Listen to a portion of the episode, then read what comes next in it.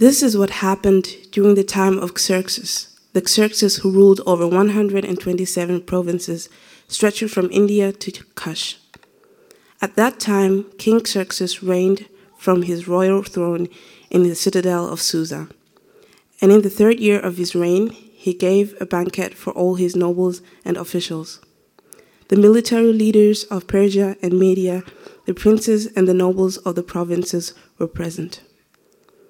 For all full 180 days, he displayed the vast wealth of his kingdom and the splendor of his glory, glory of his majesty. When these days were over, the king gave a banquet lasting seven days in the enclosed garden of the king's palace for all the people from the king's oh, for all the people from the last of the gathering eh, sorry from the from the least of the greatest who were in the citadel of Susa. The garden had hangings of white and blue linen fastened with cords and white linen and purple materials of silver rings of marble pillars. There were couches of gold and silver on a mosaic pavement of phosphori in marble, mother of pearls, and other costly stones. Wine was served in gold. I'm so sorry. I'm nervous, I don't know why.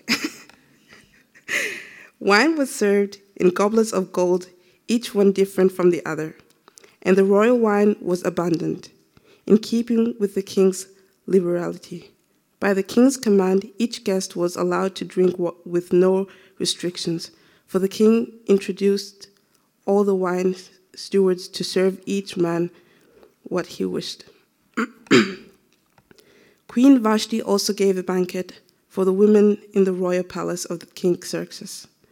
On the seventh day, when King Xerxes was in the high spirit of wine, he commanded the seven eunuchs who served him Mehuman, Biztha, Harbona, Biztha, Abatha, Sethar, and Car- Karkas to bring before him Queen Vashti, war- warning her, wearing her royal crown in the order to display her beauty to the people and nobles, for she was lovely to look at. But when the attendants delivered the king's command, Queen Vashti refused to come. Then the king became furious and burned with anger. Since it was customary for the king to consult experts in matters of law and justice, he spoke with the wise men who understood the times and were close to the king. Karshana, Shethar, Admatha, Tarish, Meresh, Marsena, and Mem- Memucan, the seven nobles of Persia and Media, who had special access to the king and were highest in the kingdom. According to the law, what must be done to the queen Vashti? he asked. She has not obeyed the command of King Xerxes, that the eunuchs have taken to her. Then Memucan replied in the presence of the king and the nobles Queen Vashti has done wrong, not only against the king, but also against all the nobles and the people of all provinces of King Xerxes. For the queen's conduct will become known to all the women and to the and so they will despise their husbands and say, King Xerxes' command commanded the queen Vashti to be brought before him, but she would not come. This very day, the Persian and Median women of the noble, nobility who have heard about the queen's conduct will respond to all the king's nobles in the same way. There will be no end of dis- disrespect and discord. Therefore, if it please the king, let him issue a royal decree and let it be written in the laws of Persia and Media, which cannot be repealed, that Vashti is never again to enter the presence of King Xerxes. Also, let the king give the royal position to someone else who is better than she. Then, when the king's edict in proclaimed when the king When the king's edict and proclaimed that throughout, throughout all this throughout all his vast realm, all the women will respect their husbands from the least to the greatest. The king and his nobles were pleased with this advice, so the king did as Memucan proposed. He sent dispatches to all parts of the kingdom, to each province in its own script, and to each people in their own language, proclaiming that even every man should be ruler over his house using his native tongue.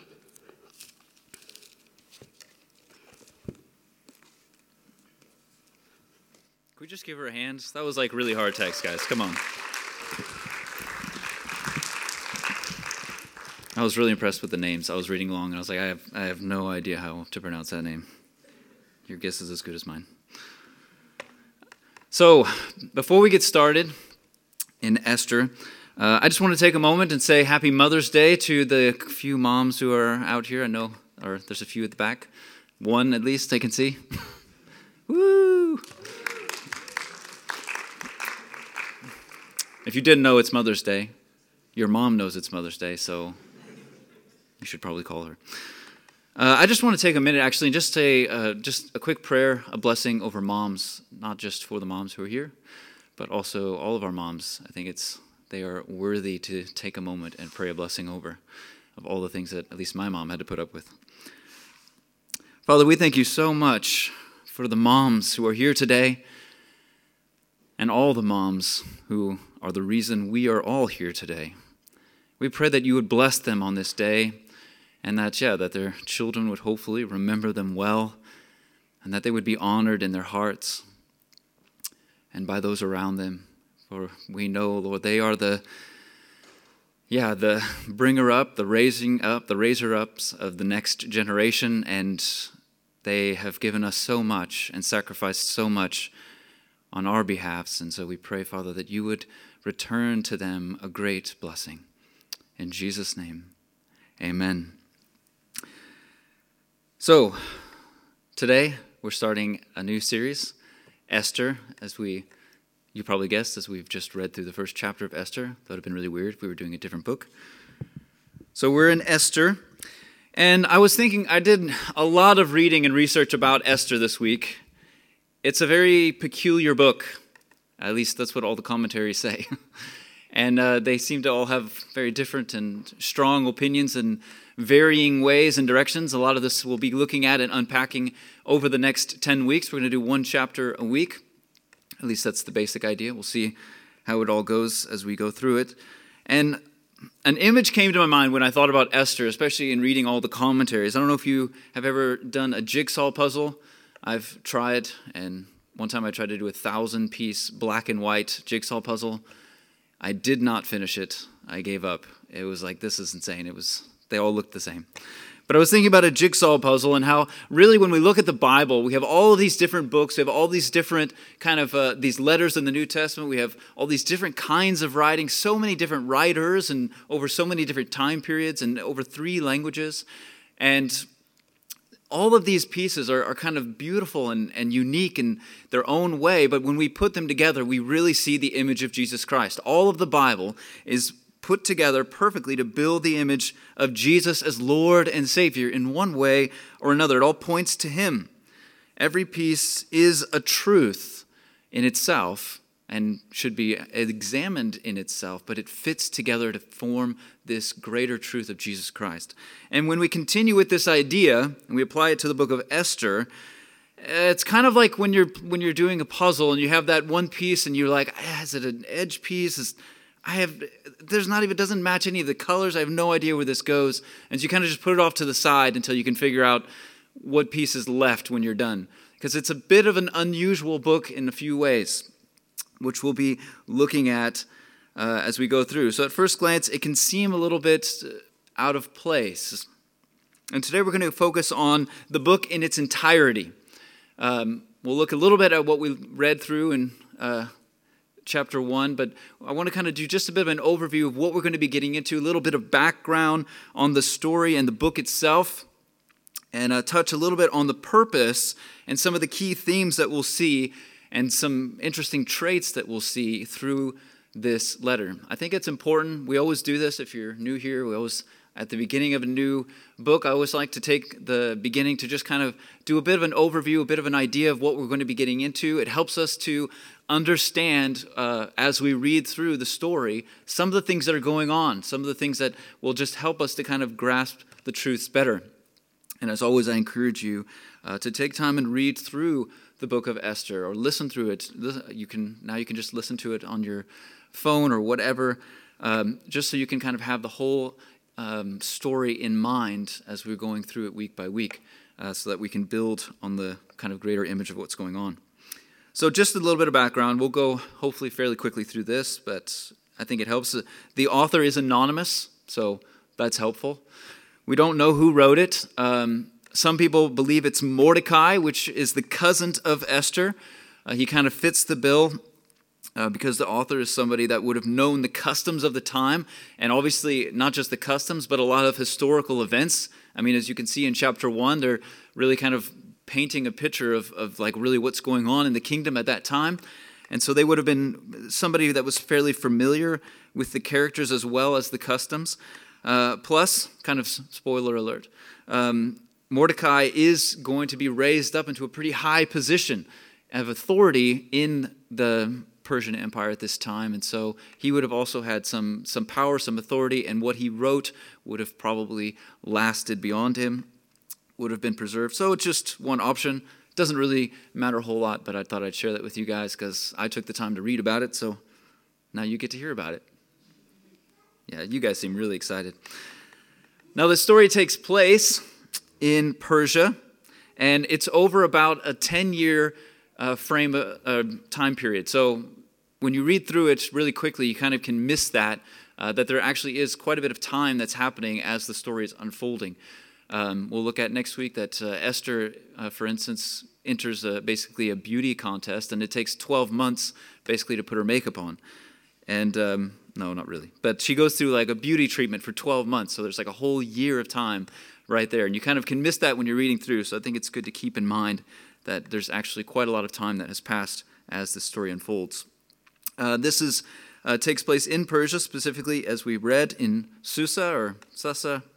You guys can decide how you want to pronounce that. It's one of the capital cities of Persia during the reign of Xerxes, who reigned from 486 to 464. Also, I know you guys are all going to, that's going to be on the test next week, so make sure you're taking notes. Um, and this was after there's some of the I know there's a lot of information here, and but a lot of it I think will I picked out the things that I think will help us to grasp the story better as we go through it. So it's there's purpose here. Stay with me, uh, because this was actually after the Babylonian exile of the Israelites. And if you know your Bible well, uh, Daniel is kind of the, the book of Daniel is a glimpse into that time period. So, right after the, uh, there's a, a, huge exile as the the Babylonians kind of take over Jerusalem and they take a bunch of people into Babylon. And that's kind of where the story of Daniel takes place. And so at this point, some time has passed. Babylon, the Babylonian Empire has been kind of taken over by the Persian Empire.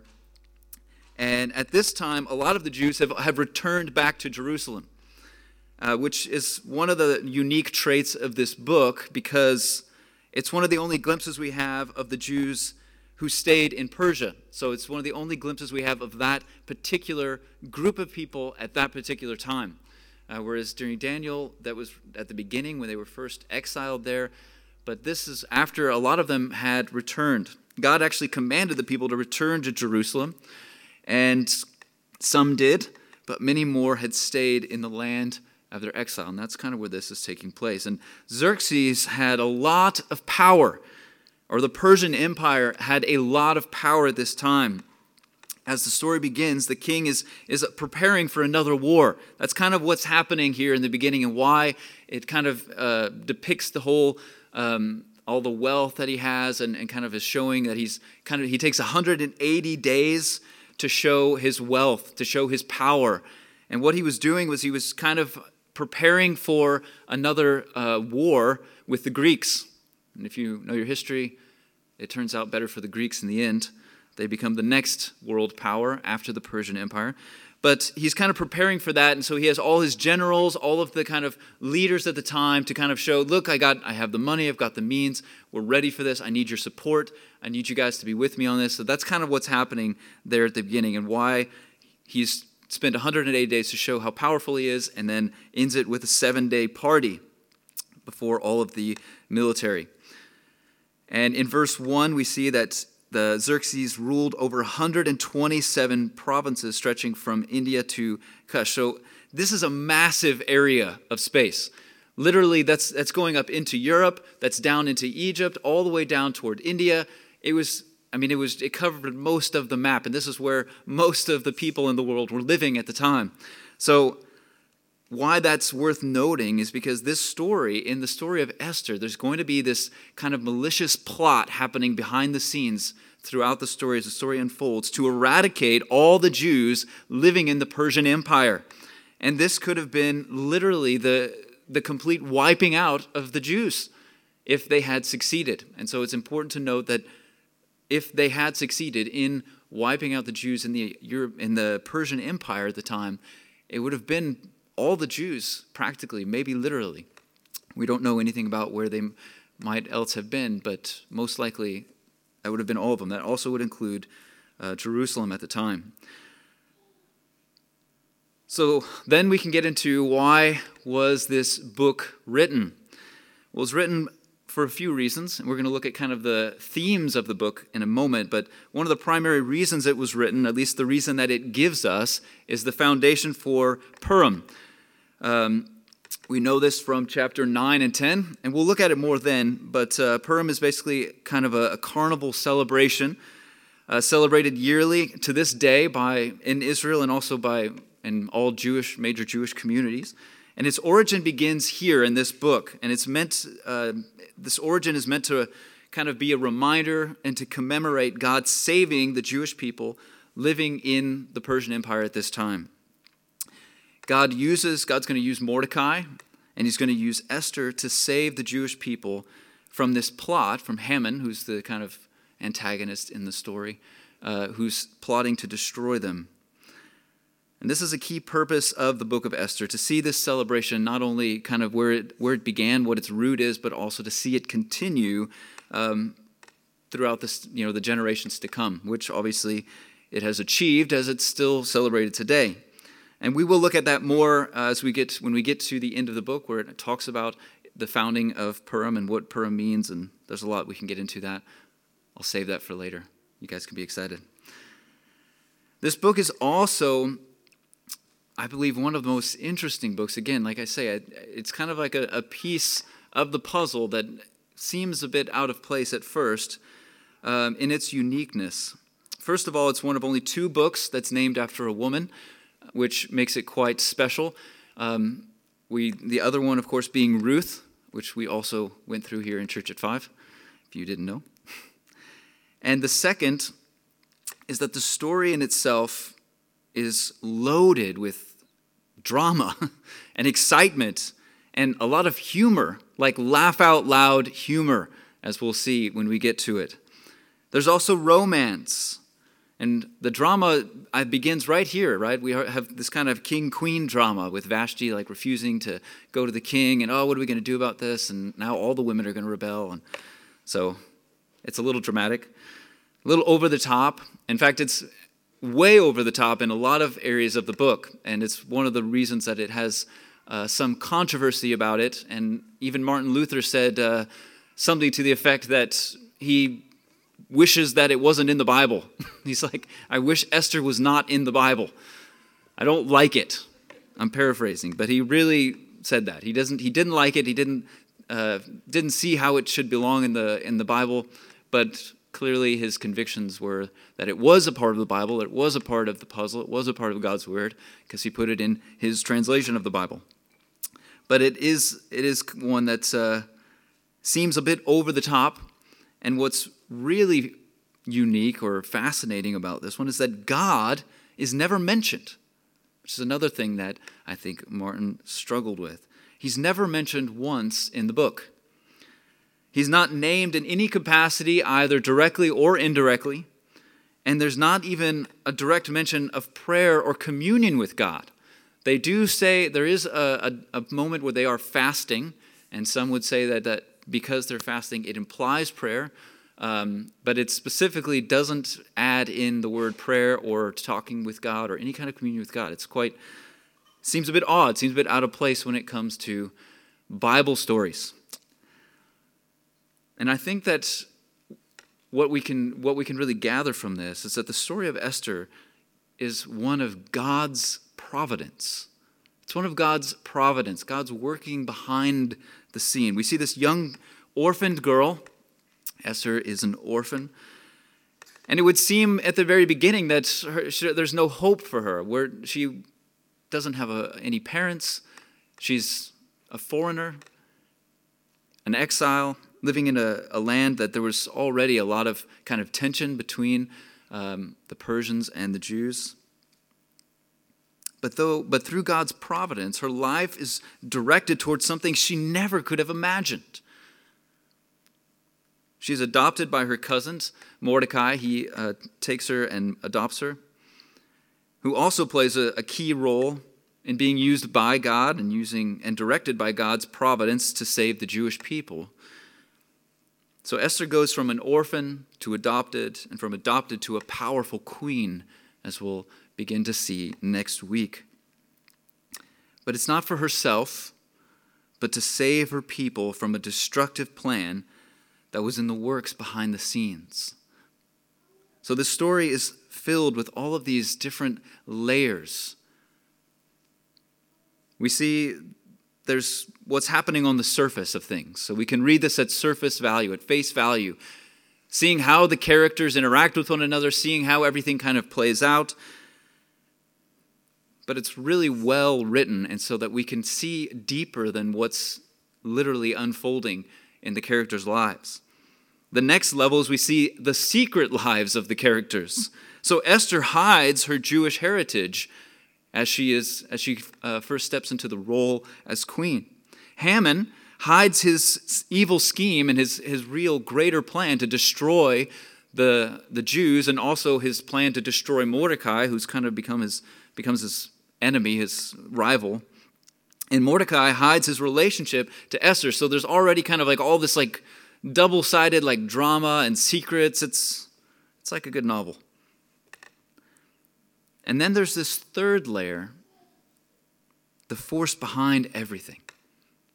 And this is providence. This is God's divine providence. It's a story that gives evidence The truth sometimes can really be stranger than fiction, as we'll see. As we'll see the story unfold, it's bizarre, it's over the top, it's taken to the extreme in more than one case. I want to go through now three key themes that we're going to see in this book. One is going to be the absurdity of wickedness. Two is human responsibility. And three is divine providence. And as we go through the book, we're going to take more time to dive into each of these more in depth and specifically. But I want to look at them because I know you all read the whole story this week, or are planning to this week. So let's look at this so that we can kind of see the bigger picture, see the big thing that's going on behind the scenes in this story. So let's look at number one. Number one, the absurdity of wickedness. The absurdity of wickedness. This is a very prominent theme in this book. This story kind of flips the typical narrative of the time. We would, uh, we would uh, imagine that those who have power have power and are seen as such. But this is what makes it such a great movie plot. Because we, the reader, as we read it, we can see all the layers of the story unfolding.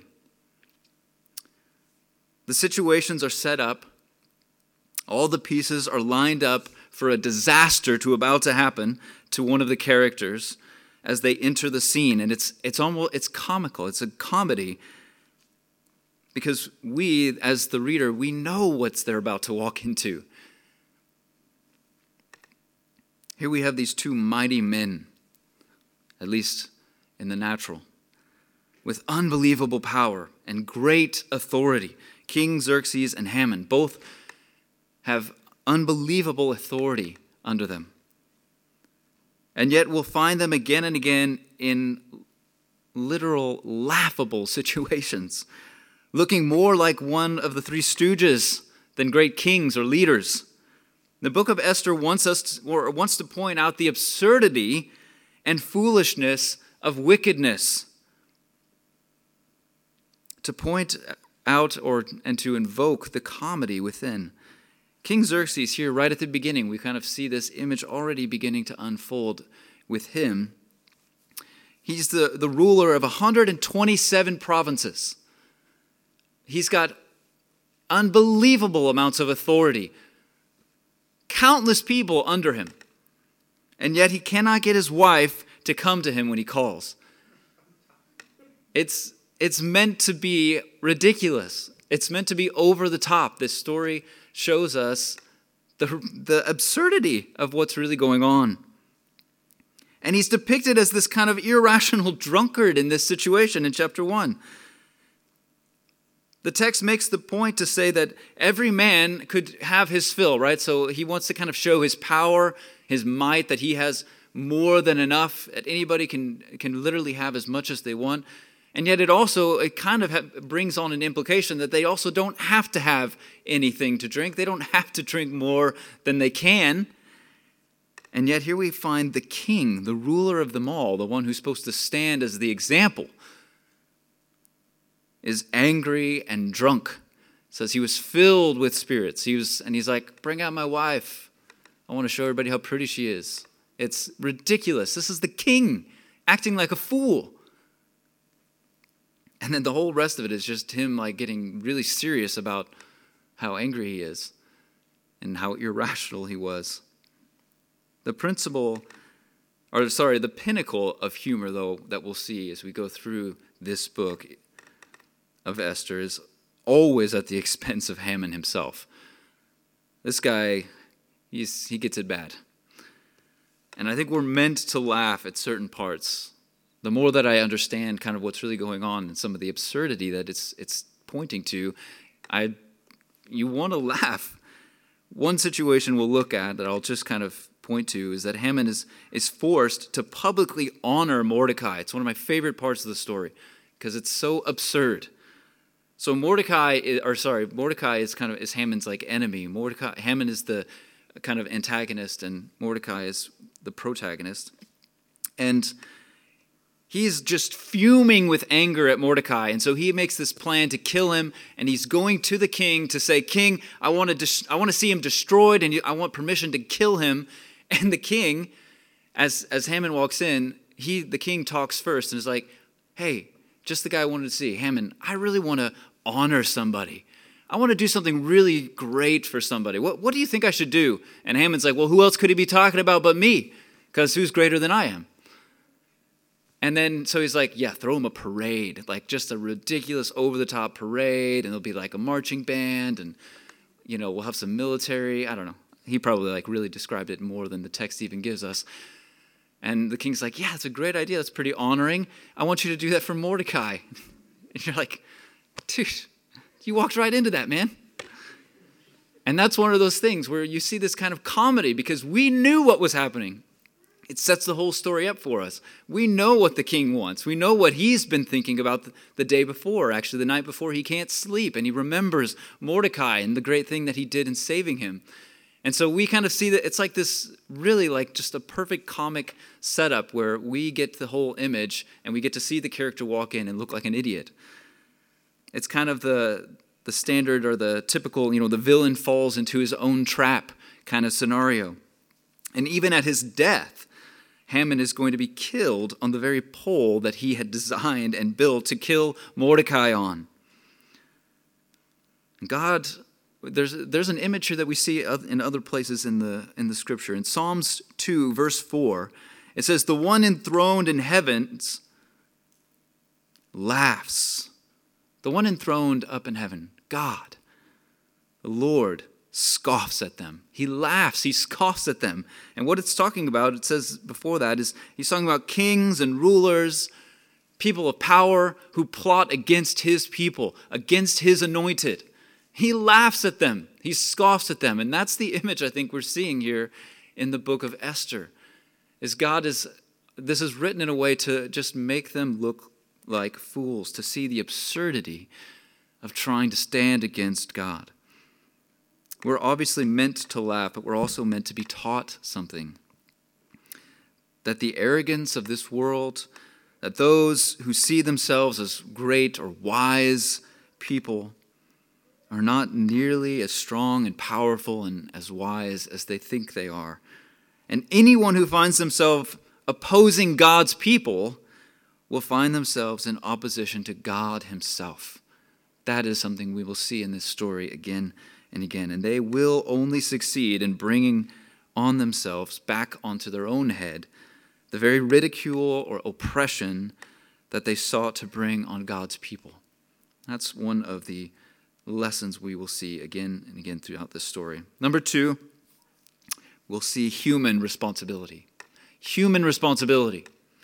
God's actions and providence behind the scenes, I believe, is undeniable when we're looking at the story in its entirety. Even though God is not mentioned, we see his work. But the initiative of Mordecai and Esther should also not be forgotten. Their decisions to act greatly shaped the outcome of the story. It was their decision to act on what God's providence was leading, even at great cost to themselves. In chapter 4, Esther says she will act, she's going to do it, she's going to make a step to save her people, even if it costs her life. And she famously says, If I perish, I perish. Even if I die, I will do it. The story will challenge us to act and to trust in God's great purpose and plan, even when it means a sacrifice for ourselves, even if it's sacrificing our pleasures or our securities or even our lives. Mordecai also famously tells Esther in verse 14 of chapter 4, right before she responds with, If I perish, I perish. For if you remain silent at this time, relief and deliverance for the Jews will arise from another place. But you and your father's family will perish. And who knows but that you have come to your royal position for such a time as this? Probably the most famous line of the book. I think if anybody could quote one verse from Esther, it's for such a time as this. And we're going to be reminded through this story that A, we are where we are for a reason and for a purpose. We are where we are for such a time as this. There is a reason we are where we are. And we can be asking ourselves, what can I do then now with what I have, with where I am? And for what purpose might I have been placed here where I am? Rather than, how do I get out of here, which is our tendency but how, what can I be doing? Why might I have been placed where I am? And B, if we refuse to act, if we say, okay, I see where I could be doing more, I see where I could be investing more, but ah, it's going to cost too much, someone else will come along and take your place. God can do anything without us. He chooses to use us.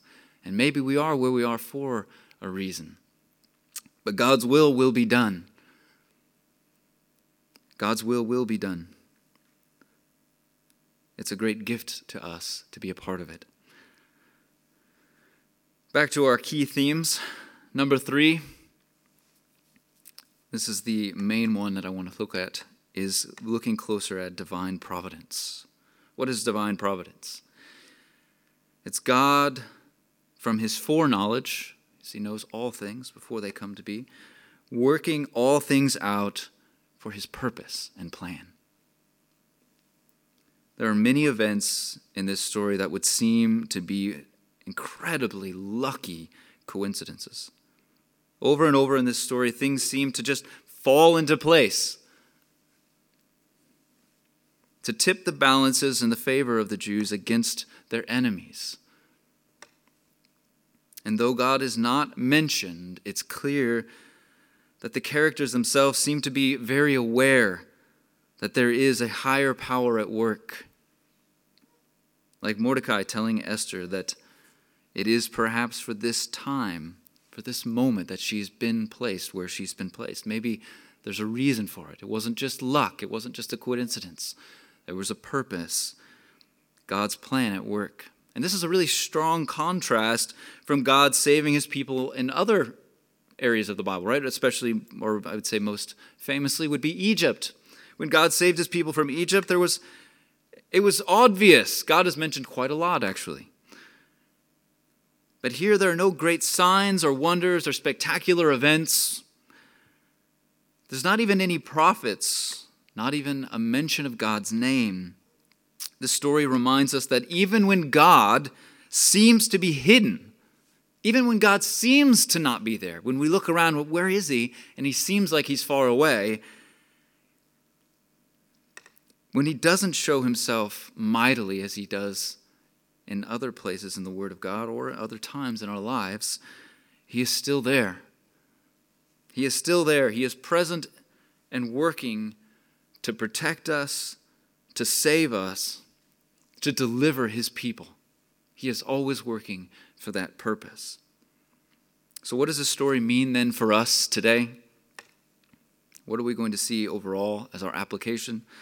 In closing, God, I believe, wants to remind us of what I'm going to call the Vashti effect. That's, that's my term, so if you've never heard of it, I'd be really surprised if you did. This actually came to me. I was, uh, after reading a lot about uh, Esther and reading a lot about chapter one, I was like, all right, God, I wanted, I want us to have something that is going to encourage us, something that's going to strengthen us. And uh, actually, I dreamt about it. I'm not saying it was like a prophetic dream. I might have just been thinking about it too much the day before. And I thought about this idea of Vashti's effect, coming up with the term the Vashti effect. Just bringing you into my mind. I know it's scary. So here she is, right? She's throwing this party for all the women for seven days, which I can only imagine is a lot of work.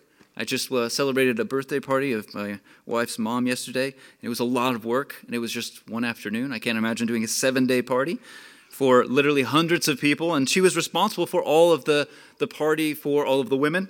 And then in the midst of this, her husband's like, hey, you know, come, I want you to, you know, probably dance for us. It's probably what he would have requested. Uh, so just drop everything, come over here. And, and she's like, well, no, I got things to do. I don't know. I'm just, we're, I'm taking some liberties here. Now, I don't want to make any mention of any kind of moral, there's no, I'm not making a moral statement on what happened there. Because the, the Bible, it doesn't make any moral statement about it. I personally don't think that she had done anything wrong by refusing to go to him. Obviously, at that time, it wasn't illegal. Afterwards, it was. So that's one effect she had. But um, I'm not saying that it was, I don't think it was really a bad thing or a good thing. It was, it was actually just some insignificant moment in her life. She just happened to decide not to go when she was called. I mean, sure, the king thought it was wrong, as we saw. But the point I want to make is how big the effect of her action really was. Her action in itself was nothing spectacular, but it set in motion the events that would lead to the salvation of all the Jewish people of the land. If she had gone to the king in that moment, well, we wouldn't have the book of Esther. We'd have no Queen Esther. Mordecai could never have uncovered the plot to kill the king, which would eventually lead to him being raised to power. Haman's plan or plot to destroy the Jews would not have been stopped and more importantly, Christianity may never have been if all of the Jews had been destroyed. God saved his people here in this story of Esther through his providence to keep his greater promise that would eventually lead to Jesus Christ and our salvation. This is not only a story about how God saved the Jews in Persia, it is the story of our own Christian heritage. It all began here with Queen Vashti. We can only imagine what would have happened if she had gone to the king that day. Her one simple refusal to go to the king when he called changed everything. It was literally the first knocking over the knocking over the first domino that would unfold an entire collapse, entire change of history. And it's really got me thinking.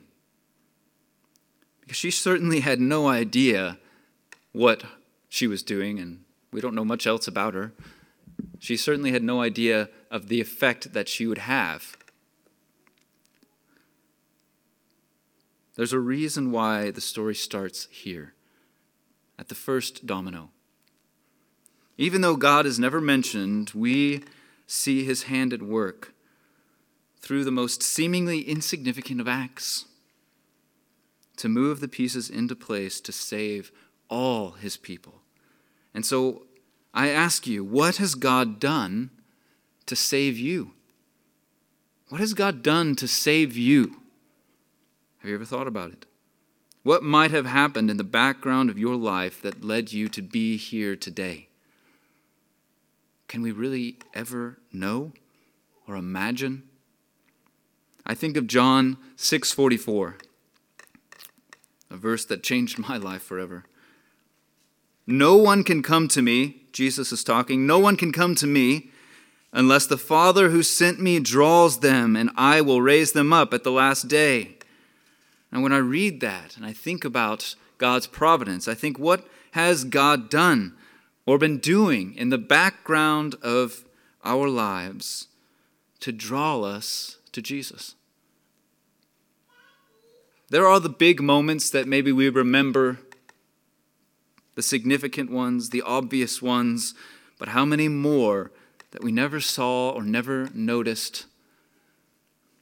Maybe through somebody that we never would have expected some moment that we didn't notice that God used to set things into motion to draw us to him. And 1 John 4:10 says this is love, not that we loved God, but that he loved us and sent his son as an atoning sacrifice for our sins. We are drawn to him from the state of our sin and desperate need to be saved, and He offers us love. A love that He has always had for us. Long before we loved Him, or before we knew Him, before we had ever heard of Him, before we had ever done anything to deserve Him or His love or His grace, He loved us.